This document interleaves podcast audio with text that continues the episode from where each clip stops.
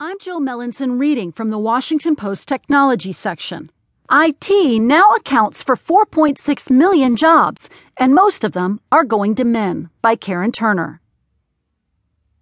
The percentage of women working in I T has always been relatively low, but it didn't used to be as low as it is now. The percentage of women in information technology peaked at thirty-one percent in nineteen ninety, then declined by about six percent over the past decade.